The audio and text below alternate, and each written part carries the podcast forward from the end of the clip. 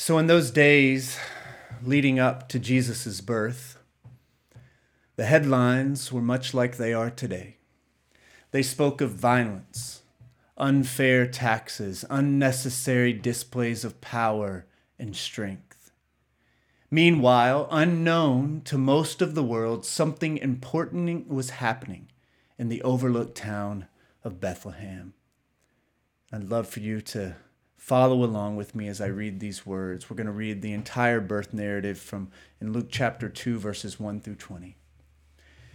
Every year we rehearse these words. We say them over and over and over again because this story is that good.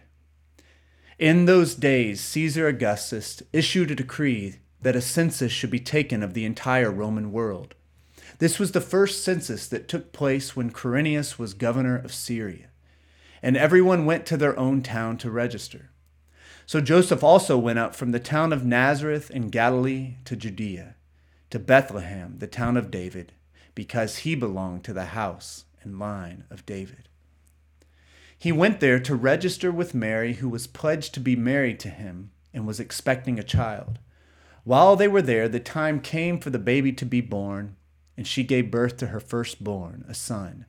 She wrapped him in cloths and placed him in a manger, because there was no guest room available for them. And there were shepherds living out in the fields nearby, keeping watch over their flocks at night. An angel of the Lord appeared to them, and the glory of the Lord shone around them, and they were terrified. But the angel said to them, Do not be afraid. I bring you good news that will cause great joy for all the people. Today in the town of David, a Savior has been born to you. He is the Messiah, the Lord. This will be a sign to you. You will find a baby wrapped in cloths and lying in a manger. Suddenly, a great company of the heavenly host appeared with the angel, praising God and saying, Glory to God in the highest heaven, and on earth peace to those on whom his favor rests. When the angels had left them and gone into heaven, the shepherds said to one another, Let's go to Bethlehem and see this thing that has happened which the Lord has told us about. So they hurried off and found Mary and Joseph and the baby, who was lying in the manger. When they had seen him, they spread the word concerning what had been told them about this child, and all who heard it were amazed at what the shepherds said to them. But Mary treasured up all these things and pondered them in her heart. The shepherds returned, glorifying and praising God for all the things they had heard and seen, which were just as they had been told. This is the word of God for the people of God. Thanks be to God. I want to take a look over here and see uh, who we got connecting with us today. Um, it's always uh, encouraging for me uh, to uh, to read through the comments and kind of see who's out there because I'm just sitting here talking to myself right now. It feels like. Um, so yeah, it's good to see all of you all here. Um, see a lot of different folks connecting with us. Thank y'all for doing that and being a part of this today. Um, I know that connecting online maybe is not exactly what uh, some of y'all wanted this evening. Um, if you want to be in person, come on out tomorrow. We'll be here. But I appreciate y'all being willing to connect um, with us and take this moment out of your day. I just have a few um, words to share with you this evening. Um, and, and these words that I have to share with you are inspired by the lives and the work of two of my heroes. And I've mentioned these folks. If you've been a part of Embrace, you've heard me talk about uh, these guys before. But um, the first one is Howard Thurman, and the second is Oscar Romero. Howard Thurman has been uh, referred to as kind of the spiritual director or the spiritual um, advisor to uh, the freedom movement um, in America, the Black Freedom Movement. He he's a was a deep thinker, uh, in many ways a mystic, but was deeply in touch with the struggle um, and pain of his people. And so he he shares this quote from a book he wrote, um, or a book about him called "The Mood of Christmas and Other Celebrations." And so I want to read this quote for you uh, this evening. So let me pull it up here. He says, The symbol of Christmas what is it?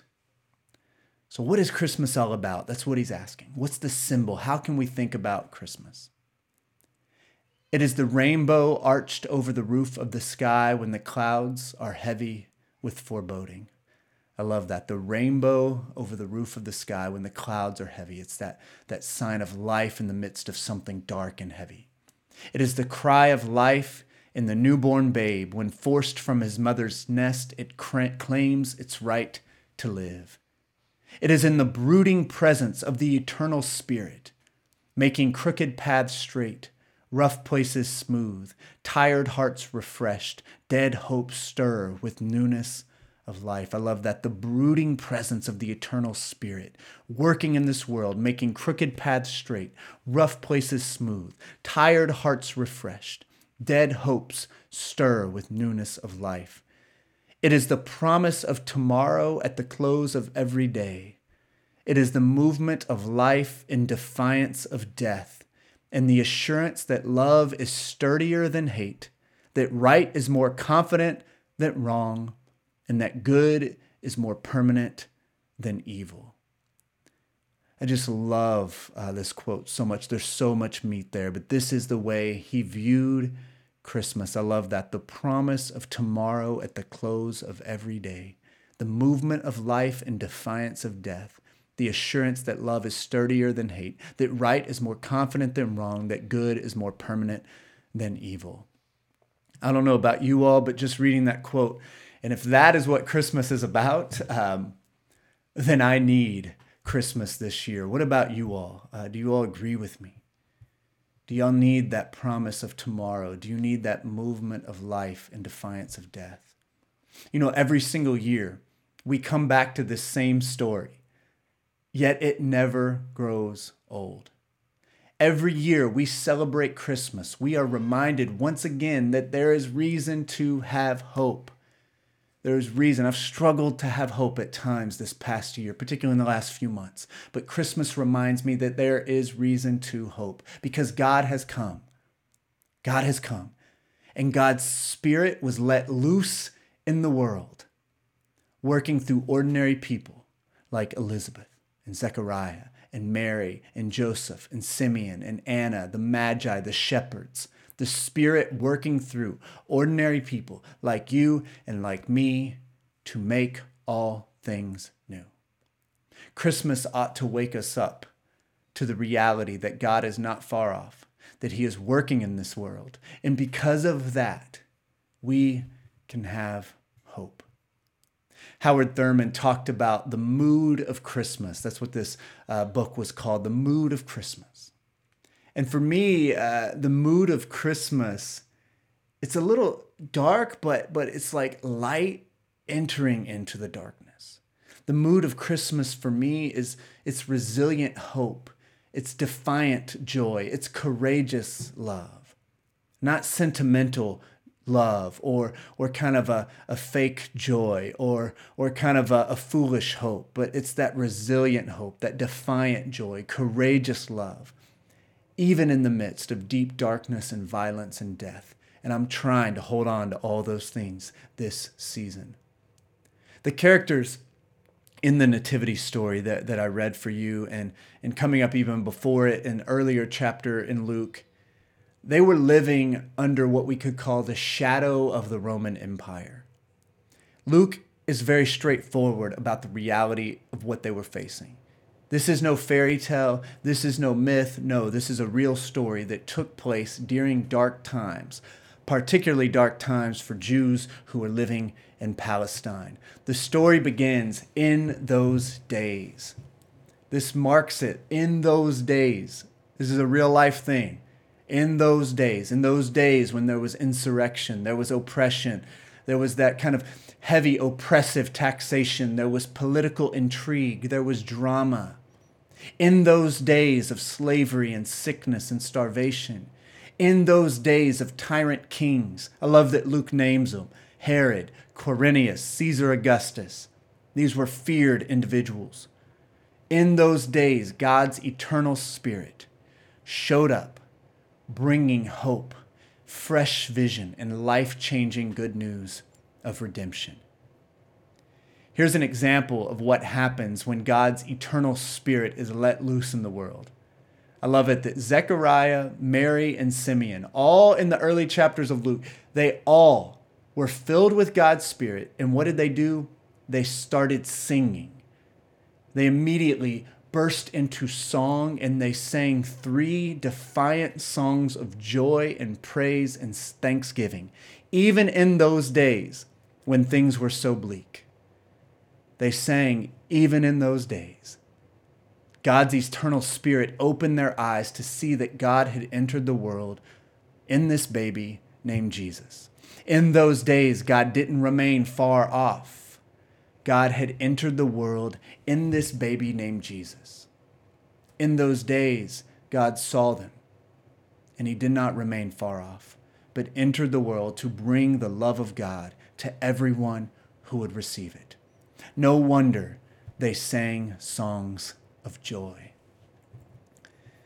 Oscar Romero shared um, some words that I want to share with you. Oscar Romero was um, an archbishop in, in, down in um, South America and just a, a powerful, um, powerful person. And he was actually in Central America in El Salvador. Um, and, and the things that, that he went through um, were unspeakable. And actually, he gave up his life um, for his people. He was, he was murdered actually while he was giving mass um, by people who did not like the way he was standing up for the poor and marginalized in his country. And, and I love kind of what he shares. He shared these words to his people um, who were living in tumultuous times under the shadow of oppressive authorities in El Salvador. And I want to read these words and I'll put them here on the screen for you. He says, Every year for 20 centuries now, we remember this night when the kingdom of God arrived in the world, this night when Christ inaugurated the fullness of time. His birth signifies that God is walking with humans in history. We are not alone on our journey. We can hope for peace and justice in a kingdom of divine right. We can hope for something holy and far beyond earthly realities not because we humans can create this blessing proclaimed by God's sacred words, but because God is already in the midst of humanity, building a kingdom of justice and love and peace. I'll leave that on there just for a moment. I love that. His birth signifies that God is walking with humans in history. We are not alone on our journey. We can hope and we can long and we can expect this future day uh, when, when all will be made right, not because we can achieve it on our own efforts, but because God is here amid, among us, working alongside of us to build a kingdom of justice and love and peace. And Christmas reminds us that God is not far off.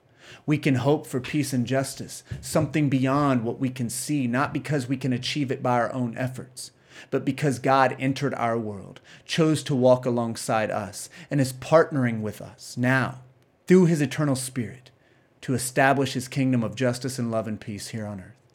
Throughout Advent, we've been walking this path of promise, being reminded of all the promises that were fulfilled in Jesus in Bethlehem. We've been walking this path of promise. I want to show you uh, this video real quick um, of the footprints that you all made over the course of this year. Since we're not in the sanctuary and some of you may not be there tomorrow, I want you to see it. But the footprints are leading to Bethlehem and the fulfillment of the promise. And the footprints are us walking together, clinging to the promises, giving us and sustaining us as we're on this journey.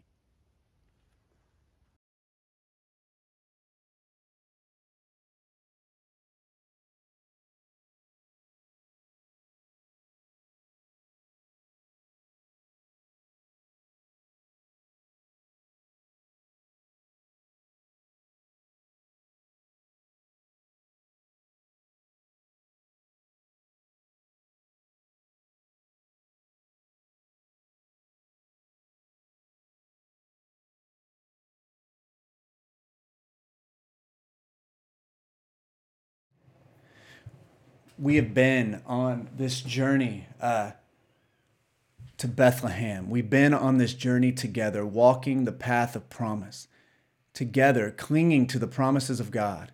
And, and it has been uh, it's been it's been an enlightening thing to read all the promises that God gave us in Isaiah and, and cling to those promises. And we know we see the fulfillment in part of those promises in Jesus' first coming. And we long for the day when he will come back and make all things right in his second coming. Today, we live under the shadow of COVID 19. Um, still, it's still around. Um, we live under the shadow of all these other sicknesses that people are getting right now. We live under the shadow of a de- deeply divided and fractured nation. We live under the shadow of a climate catastrophe that is wreaking havoc on our entire world, particularly on the poor across our world. We live under the shadow of drug addiction, depleting mental health, broken families, under the shadow of poverty and gun violence and loneliness and fear. And I'm grateful that Christmas comes around every 365 days. I'm grateful that our church rhythm forces us to revisit this story each year. Each year we come back to this redemptive story that never grows old, that's always breathing life and light into our darkest moments.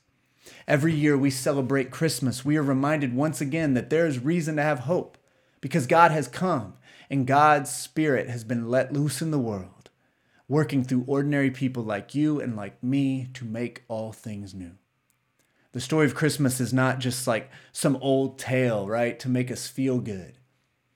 But the story of Christmas is an invitation to all of humanity to join God in his work of redemption, which began in Jesus, but continues through us if we are willing to accept the invitation of Christmas. I'll close uh, my message with a poem from Howard Thurman. It's called The Work of Christmas. And this was being shared quite a bit last year uh, during Christmas, um, but it's always spoke to me, and I, and I want to share. It says, When the song of the angels is stilled, when the star in the sky is gone, when the kings and princes are home, when the shepherds are back with their flocks, the work of Christmas begins. To find the lost, to heal the broken, to feed the hungry, to release the prisoner, to rebuild the nations to bring peace among the people, to make music in the heart. In the name of the Father, and the Son, and the Holy Spirit. Amen. So, what we're going to do now is um, we're going to light candles. And so, if you have candles at home uh, that you have set aside for this time, um, then I would love for you to get those out. If not, you can look at the candles that I'll have on the screen in just a moment. But as we see those flames burning across this room or in your homes or, or, burning in my room or in your homes where you're at tonight or wherever you may be, um, I want you to be reminded that, that God is with you, that God loves you deeply, and that you're okay with Jesus, that even in the midst of incredibly dark times, that God's light has entered our world, that Jesus has come Jesus will come again, but Jesus is also continually coming and showing up for us each and every moment of the day. That he's always showing up. That's who God is. God is a God who shows up. And that light reminds us of that. You know, that night that Jesus was born, maybe wasn't as silent as the song says, but inwardly, the people gathered around the Christ child experienced a peace that passes all understanding. They were filled with joy as their hope was renewed because they knew that they were loved by God, that God had seen them, and God had showed up for them. They received the light of Jesus, and then they shared that light with the world. The people walking in darkness have seen a great light. On those living in the land of darkness, a new light has dawned.